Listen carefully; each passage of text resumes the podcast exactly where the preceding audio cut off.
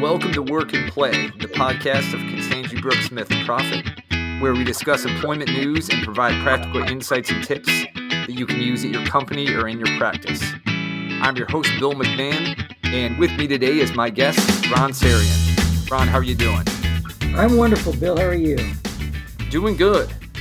We're talking cybersecurity today. What would what advice would you be giving to a company to avoid, you know, being the victim of a ransomware attack or avoid, you know, having a you know a, a data security breach that would have to be reported?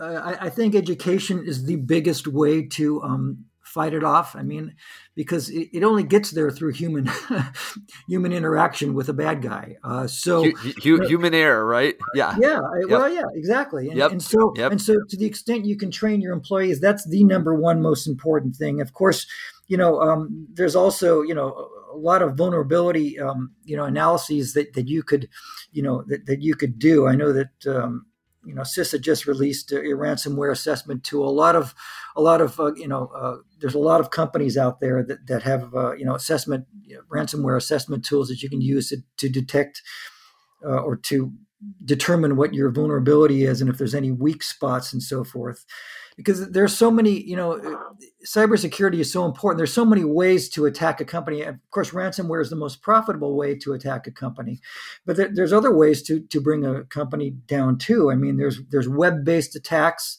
which are used a lot um, which you know which would consist of like ddos bot attacks and DDoS is distributed denial of service. And basically, what that is is a situation where a hacker has basically um, acquired an army of computers and he can control those computers to all sign in on, uh, onto a particular website at one one point in time, and actually bring the website down because it's overwhelmed.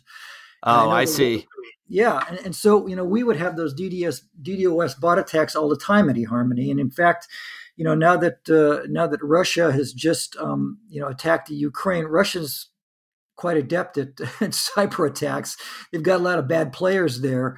And uh, you know, uh, I just read that Russia uh, was had extensively used DDoS bot attacks in the days leading up to this invasion to bring bring systems uh, down, and they've also been using a lot of uh, data wiper uh, malware attacks to um, destroy computers. So, you know, cyber warfare is going to be a part of anything that, that goes on in the future, and I'm I'm quite concerned about, you know where we're headed now with with this Russian invasion and us then you know putting on monetary sanctions because Russia's again quite adept at, at cyber warfare, and I would not be at all surprised if uh, we see cyber attacks and ransomware attacks going up. You know, before yeah, there that- were some negotiations between Russia and us where, where we we tried, or at least we we thought we got Russia to agree to try to tamp down on their cyber attackers. And you know, frankly, right now, I'm not sure Russia's Russia's going to want to tamp down on their cyber attackers, and I think they're going to I think they got free license to um, you know go ahead and, and, attack us in any way they can if, if, if they're getting hit with economic sanctions. So anyway, that's a little bit of an aside. uh, no, it's it's it's a valid point though, and you know obviously with the changing you know political climate even internationally, it's something certainly for for people to be thinking about and to be aware of. Um, and uh, remind me again, you you said the name of it, but it, you said it was not ransomware. It was a certain type of bot attack. Tell me tell me the, that acronym again. Yeah, D- and what it stands for. Yeah, yeah, DDoS, Distributed Denial of Service Bot Attack. Okay, okay. DDoS yeah. bot attack. Yeah, so that was an interesting concept. So it's kind of this concept of almost uh, fake account users accessing exactly. a site not not really for purposes of hacking into it or or stealing information, but just really from the standpoint of it of of almost too many people uh, accessing it at once and bringing it down. Yeah, grinding it to a screeching halt, so to speak. Yeah, it, it interferes with business, and you can't conduct business, and and you're losing all kinds of money. And, Very course, interesting. I mean, I think yeah. all of us can kind of relate to that. For you know, anyone that's got like a home internet connection, uh, you know, where you're trying to connect with a, you know, through a service from town. There's times when the internet is faster than others, and there's times when that connection is a lot slower. Yeah, yeah. Um, and it's slower when there's, of course, more people online, right? Oftentimes. Yeah. Um, and, and it sounds like right. with one of these bot attacks, you can get to the point where, you know, it's just like there's no activity at all, and and the system is essentially shut down. Yeah, and, and you and you are losing business, or you'll go out of business if it goes for a long period. Right. You know, right. there's also there's also another web-based attack called a SQL injection, which is SQL, which stands for Structured Query Language, whereby the uh, the bad actor basically inserts uh, you know malicious code into a dialog box on your system that, that enables them to actually get into your system and and, and uh, you know and, and, wreak havoc. That's you know another way. There's also you know something called CSS or cross-site scripting, whereby you know an attacker inserts malicious you know, JavaScript into a vulnerable act, and then a, a user a vulnerable app, I should say, and a user goes into that app.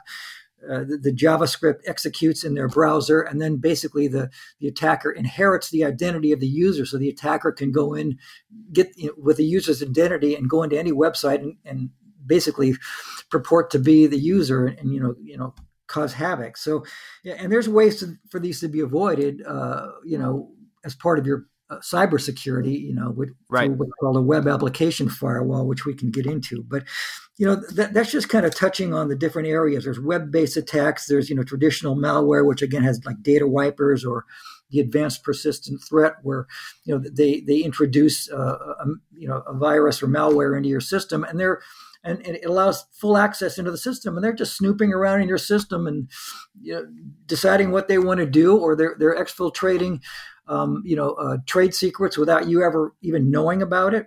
You know, right? So exactly, uh, really, really scary. Uh, and then they can decide, okay, well, one day we're going to just make an a- attack, and, and, that's why it's called, you know, advanced persistent threat. It's there without your knowledge, and one day they can decide, you know what, well, let's just bring this whole system down. Let's let's wipe all the data, or let's let's let's let's do a huge ransomware attack because we know we know their soft spots and we know it's going to hurt them and so forth. So it's a, it's a really interesting world, but it's a world where again lawyers and I think everybody really needs to have some concept of, of what's going on and some awareness of what they can do to avoid um, having this type of um, activity take place. Right, right. So let me ask let me ask this piece of it. You know, I mean, you mentioned some aspects, uh, some some ways that that companies can, um, you know, try to control this risk, whether it be through you know certain uh, you know, you mentioned programs as far as kind of identification of internal versus external emails. Right. You mentioned obviously the big one being education for employees, which, you know, that that's a huge aspect in which HR can be involved and really making sure people are, you know, consistently looking at this and consistently being updated in terms of what's out there. Um, let's let's see uh, that you know, as a company, you feel like you're pretty solid there. Um, from a risk management standpoint on this, uh, is there any types of particular uh, insurance coverage that a company might think about getting that could apply to, you know, let's say like a data breach or something? Well, of course, uh, there there is uh, cyber we call it cyber insurance loosely that, that covers all types of things, including mm-hmm. you know a ransomware attacks and so forth. Uh, it was relatively cheap uh, in the past. Uh, after last year, which was again a record for ransom, a lot of uh, insurance companies are now just not even writing it anymore. And overall, um, it's gone up approximately 90%, at least the premiums for, for coverage. Wow. And, and, okay. And so, so, so, the key is the key is when you meet with insurance companies. Well, uh, preliminarily, you need to find a really good broker who's got expertise in this area. But when you when you do um, your dog and pony show for the insurance companies is critical and what the insurance companies want to know is what what type of you know um, cyber um, protections you have in place as a company so what, right. what you really need to do uh, was would be to sit down with your tech people usually your cto or your infosec people and go over exactly what they have because insurance companies want to know that you got things in place. And of course, there are a lot of boxes that need need to be checked. I mean, you need to establish to the insurance companies in order to you know for them to even write you that you got, for example, like a, a, a good you know a good you know state of the art firewall. And of course, that's pretty obvious. I mean, that's the first thing you look at. But then then you want to make sure you have a good web application firewall which is what, what would guard against these web-based attacks like the DDoS bot attacks or the SQL injection or the cross-site scripting. That's very. And I know we went through a number of those at eHarmony. You know, our, our infosec people just weren't happy with who we were using. And we kept getting bot attacks, and so we changed two or three times and then you want to make sure you have the appropriate you know database segregation you want to have everything siloed so if in the event a the event a hacker gets into one one database they are not going to be able to get into another database and, and go through your entire system and uh, it's a good point yeah, yeah. i see what you're saying that yep. Yeah, yeah. yep. and there's also you know layering where where people only have access to one particular piece small piece. There's nobody who has access to everything. So that one person gets hacked, or the uh, uh, uh, a bad you know a bad guy gets a hold of that person's credentials. They're only going to get so far. They're not going to get through the rest of your system. And of course, then there's encryption, which we talked about before. There's all types of encryption, but you want to use the best encryption you can that's not overwhelming and going to shut your business down. And then there's logging, which is incredibly important. So you know if somebody access your system, you know exactly when and where they accessed your system. Right. What, and, and who did it. Right. Yep. Right. And who did it, you know, what they went to, you know, what they, you know, what they went into. And then of course there's onboarding and offboarding. Uh, we talked about onboarding, which is properly training your you know your people, and also also uh, uh, onboarding that is, and uh, offboarding, of course, is important too because somebody leaving might say, you know what, you got a problem here, and you better take a look at it. So really critical to ask people, you know, when they leave, you know, all the reasons, and you know what they you know what they considered uh, is, is not appropriate and so forth. Right. And then of course you can do what's called. And also, I would imagine, uh, I would imagine, cut, you know it goes without saying, but cut, cutting off disgruntled employees' access to systems. Absolutely, and, and I know that at eHarmony, when when when an employee left, I mean, when, when an employee was left let go, we would call that person into HR, and before that person even went back to his computer, that access, or the person knew that they were leaving, that access right. was immediately cut off. Right, and, right, and, right, and right. The person was not even allowed to go back to the office. We would send send him or her uh, whatever their personal belongings. We'd send them home, uh, you know, in a separate mailing, but they could not go back in. Their access was cut off, and so that's really, really critically important. So they don't go back in and try to mess up your system. Absolutely. Course, yeah, there's white hat hacking where you you know you hire you hire good guys to you know we did at least twice a year to come in and try to hack our system and tell us. Oh, got it. As, as, as kind of like a as kind of like a training exercise, if you will. Well, it's it's it's like a training for our tech people because you know right. we'll hire, we'll hire these hackers to come in and say, okay, we want you to try to get into the system, and they'll they'll, they'll always figure out a way, and they'll say, you got a hole here, you know, go fix Got this it. hole. Or here's that, one way. That that, that, also would be a good opportunity to test if uh, people are getting the phishing lessons through the training modules, right? Like if they fall for one of them when they're not supposed to, uh, you know, they, they, would obviously know that as pretty quick feedback from that exercise, I would imagine. Well, yeah, it's similar to that. That's right. I mean, yep. Uh, yep. You know, when, when they, when they have, that, that is very similar. I mean, and that's another thing that I was going to, going to discuss. And that is there should be these exercises where you deliberately send phishing emails. Of course, they're generated by you and you see who clicks right. on them. and you right, exactly. And you exactly. into the office and say, you know what? You just hit a phishing email, and this could have wrecked our system. So here's some here's a class, here's a module that you need to look right, at right, right, really, really well because uh, uh, you're you know you're putting the company at jeopardy by clicking on this. And yeah, so, I know, actually really like that as a practical idea. That's that's fairly easy for anyone to implement, and you're right. You get a gauge really quickly on how you know in tune your folks are in terms of avoiding these sorts of things you know?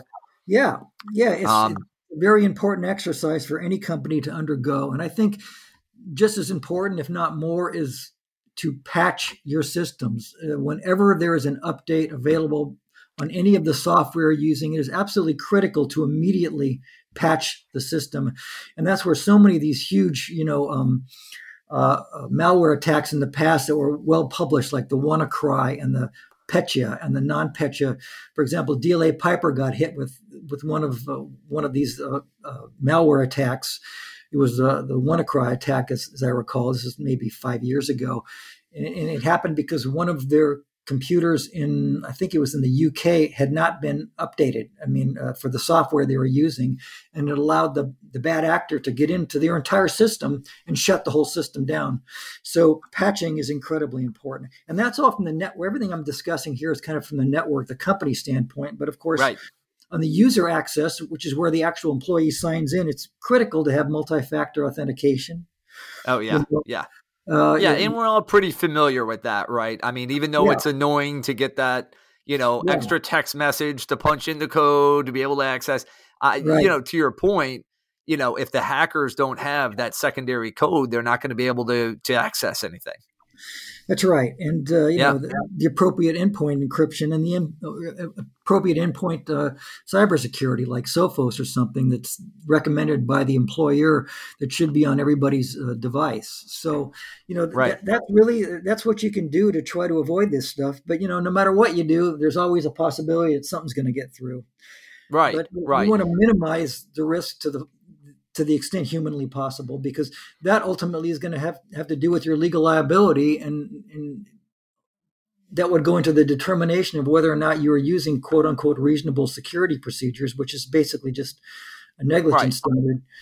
Right, and, and I was going to ask that from. I mean, not to get too deep into that, but from a legal standpoint, we're obviously not talking, you know, strict liability here if something happens. But to your point, it's more of a it's more of a negligence inquiry in terms of whether the company did what was reasonable under the circumstances and and given you know the type of information that yeah. their business is involved in and, and they're trying to protect yeah yeah it's always been it's always been a negligence standard and you know yeah. reasonable security procedures would basically be uh, basically be industry best practices whatever that industry would particularly use and of course it's a triable issue of fact for a jury it has the, the, quote unquote reasonable security procedures has been codified in many many areas of law, including CCPA and HIPAA and GLBA and all those. You know, they require right. you to use reasonable security procedures. Uh, and of course, so, so there, you know, so if, if you if you do get breached, uh, you know, someone is still going to have to establish that you did not use that. But of course, that's just a triable issue of fact. So you know, right. a plaintiff's lawyer is going to go out there and find some expert to say you didn't use reasonable security procedures. Yeah. yeah. Go a jury, and, and, and so you know. But the bottom line is you, you have to do your very best, and so you go out there and you find out what other similar companies or you know in the industry are, are, are, using to protect their particular types of data and you want to make sure that you're doing that you're there or above that level now you know one one big development that's happened here in california under the ccpa which is you know the california consumer protection act okay uh, uh, is is that Uh, d- damages if you if you're determined to have not been utilizing reasonable security procedures damages are presumed and that's huge because before wow. it was very very difficult to actually establish damages when there's a data breach i mean if you hadn't actually had one of your systems hacked i mean you know your credit cards hacked into what is your damage if somebody's got your information it's very hard to prove and true very, true small. because a lot of yeah it's a really good point because a lot of times you might be able to even if there was a hack you might be able to head things off the past so there there wasn't uh, or isn't necessarily any tangible damages flowing from that Right, very yep. very difficult to to establish what the damages were, and they'd usually right. be you know less than a dollar per per breach. I mean, historically, as, as far as you know the, the the, lawsuits and you know the, the, case law has provided, but with the CCPA, it's one hundred to seven hundred and fifty dollars per breach. Period. It's a statutory damage, or if there's damage worse than that, whatever whatever's higher right so, whichever's greater right a company has got huge a company with a lot of uh, a lot of either employees because uh, the employees do have a private right of action under the CCPA if the company's breached and their personal information is is acquired by a, a bad actor. Uh, but if, if if a company has you know uh, tens of thousands of customers uh, think about it.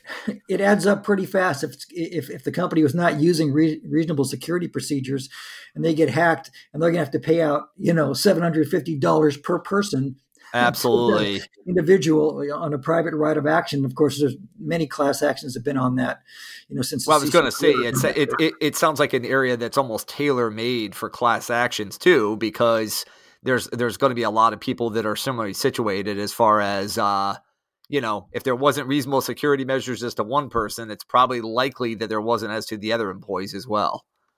Well, yeah, I mean, if you're not utilizing reasonable security procedures and yep. some some bad actor gets into your system, then whoever's whoever's data was wrongfully acquired, that person's got the right to 100 to 750 bucks per data breach per person. Yeah.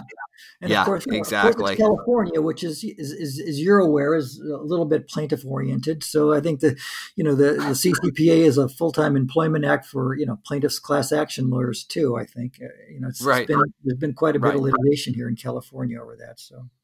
right, exactly, exactly.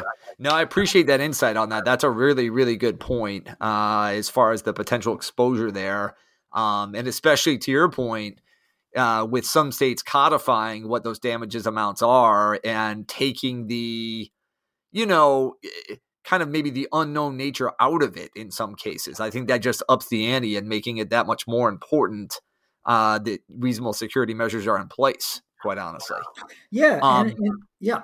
Go ahead. Yeah. The, be, okay, so before we wrap up today, I did. There was one other kind of topic related to this that I wanted to touch on, Ron, and that is you know, so far, like throughout this episode, we've been talking, you know, from the standpoint of computer networks, right? And and accessing along those lines and and making sure, of course, that we're basically not creating additional access points, if you will, for third parties to be able to get company information. Um, uh, so a related question, I guess. Uh, what is the most updated guidance you could give on uh, physical security um, of computers and systems? Does that make sense? Like, uh, you know, yeah, I mean, well, can, you talk to, can you speak to that a little bit? Yeah, physical. Uh, obviously, physical security is just as important. People don't think about that, but but I mean, right. if you've got if, if you've got uh, uh boxes uh, with employee, you know, beacons boxes with employee information, you know, sitting in your office, and your office is not locked, well, you're not utilizing reasonable security procedures. Uh, and, and, so, if somebody walks in and, and, decides to walk off with with a box, you know, uh, you're going to have liability certainly under the CCPA. And so, so you really have to, if, if, if, you are keeping physical documents that contain personal information, you have to restrict access to that. You have to put those documents in a in a locked vault if you if you can. Uh, and uh, and make sure that you know whoever goes in is specifically authorized. So you have to develop the appropriate you know corporate governance to deal with with the the retention of physical documentations. And, and now that I mentioned the word retention, that's another huge area uh, for um, uh, exposure. I mean, you want to um, right uh, limit, uh, you know, how long you keep any document, and it's it's of course, you know, it, it's it's kind of a fundamental of the GDPR, and that is the right to be forgotten. And you should never have any information for any longer than you need to hold that information for the appropriate business purposes or other you know yep. other legal other legal yep. means so you want to develop a document retention policy that that allows you to destroy whether it's physical or electronic you know documentation after it is uh, you know stale for lack of a better term a, yeah yeah yeah, it's a really interesting concept too because I tell you what, that that's almost the flip side of the coin that that you know human resources and employment attorneys are are more familiar with right normally yeah. when we think about these we're very attuned to okay how long do we have to keep the document in order to comply with for example fair labor standards act or or right. title 7 or, or right. other you know other employment laws that apply we're so focused on how long do we need to keep it that's um, right and, and oftentimes too, there's advantages, of course, in, in, in having access to documents, not just for compliance, but obviously if you get into a litigation posture with a former employee, it's it's obviously you know 99% of the time better to have documentation than not, um, as right. as we know. Um, but but the focus there is on how long to keep it. Yeah, um, you raise a really interesting point though, which is to say there is a flip side to that coin, um, which is you don't want to keep it longer than you have to because if you do, you've now created kind of an additional source of a potential data breach, you know, unnecessarily so. Yeah, you've you've created an additional source for the compilation of damages because if there's right. a data there's more information that the bad guys are going to get. And, exactly. and, I know that when you're looking for cyber insurance, that's one of that's one of the first questions that that, that the carrier is going to ask you. What's your document retention policy? Can I see it? How's it laid out? And I know at eHarmony, you know, we we struggled with that for a while because you know initially we were keeping everything forever. Uh, it's just kind right. of what you want to do because you think it's going to be safe that way. But we had to to develop very elaborate retention policies I know that you know we were you know we were um, we had inquiries from the you know ICO, which is the Information Commissioner's Office uh, of uh, the UK, about what our retention policy was. We had uh, you know inquiries from the OAIC Office of Australian uh, OAIC Office of Australian Information Commissioner about what our retention policies were in Australia, and so we had to develop. And basically, what we did from a 30,000 foot level was just determine what's the longest statute of limitations for either defending ourselves on a claim right. or whatever. And I think, you know, we right. determined that six years was going to be it, you know, um, and then after that, we would uh, destroy or anonymize the data. But, you know, the anonymization has to be complete where you can't, you know, reverse engineer it but I know that right. that's another issue, and I'm you know maybe going off topic a little bit, but I mean it's very hard to destroy data. I know that it gave our tech people you know fits you know because one time we tried to destroy old data and what it did was it, it messed up a lot of ongoing things so we made the determination to irreversibly anonymize the data instead of actually destroying the data so that's something interesting yeah, that's something yeah. your tech people are going to have to deal with. I mean, these are all technical questions, but right. it's up to the lawyer to, to ask the question to the technical people so they know what you know what the law is and what they need to do, and then let them come up with a solution for how to best um, comply with the law and you know right exactly and have data accessible uh, by bad people exactly now that makes a ton of sense I, will tell you what, Ron, I, I really appreciate your time today. I, I was, it was awesome hearing about your background uh, coming into Constangy. I think it gives you kind of a unique perspective on these issues. Uh, and really, sh- really appreciate you sharing just today on the episode. Uh, you know, the, the, the current battlegrounds, what people need to be aware of, um, and and I'm glad we are able to talk about it a little bit from kind of an HR, uh, you know, and legal and you know, and kind of employment law perspective because I feel like these issues, like like you kind of said, you don't have to be a tech person, but you got to know some of the tech, and and this is kind of one of those examples. Uh, so cool. definitely appreciate it. Absolutely, my pleasure. Yeah, and before we sign off today, I just like to make our typical request uh, to our listeners. Um, if you enjoyed this episode, uh, it, please let us know that we're trying to hit topics, uh, you know, from an employment law standpoint that might not be hit all the time. Uh, we're trying to kind of broaden out there the different topics we're covering. Uh, please follow us, rate us, and leave us a written review on iTunes or wherever else you get your podcast episodes, uh, so that other you know folks can know about our show. And we hope you tune in again in a few weeks uh, where we're going to cover an additional topic. And we hope to see you there. So, again, thanks so much, Ron. You're welcome.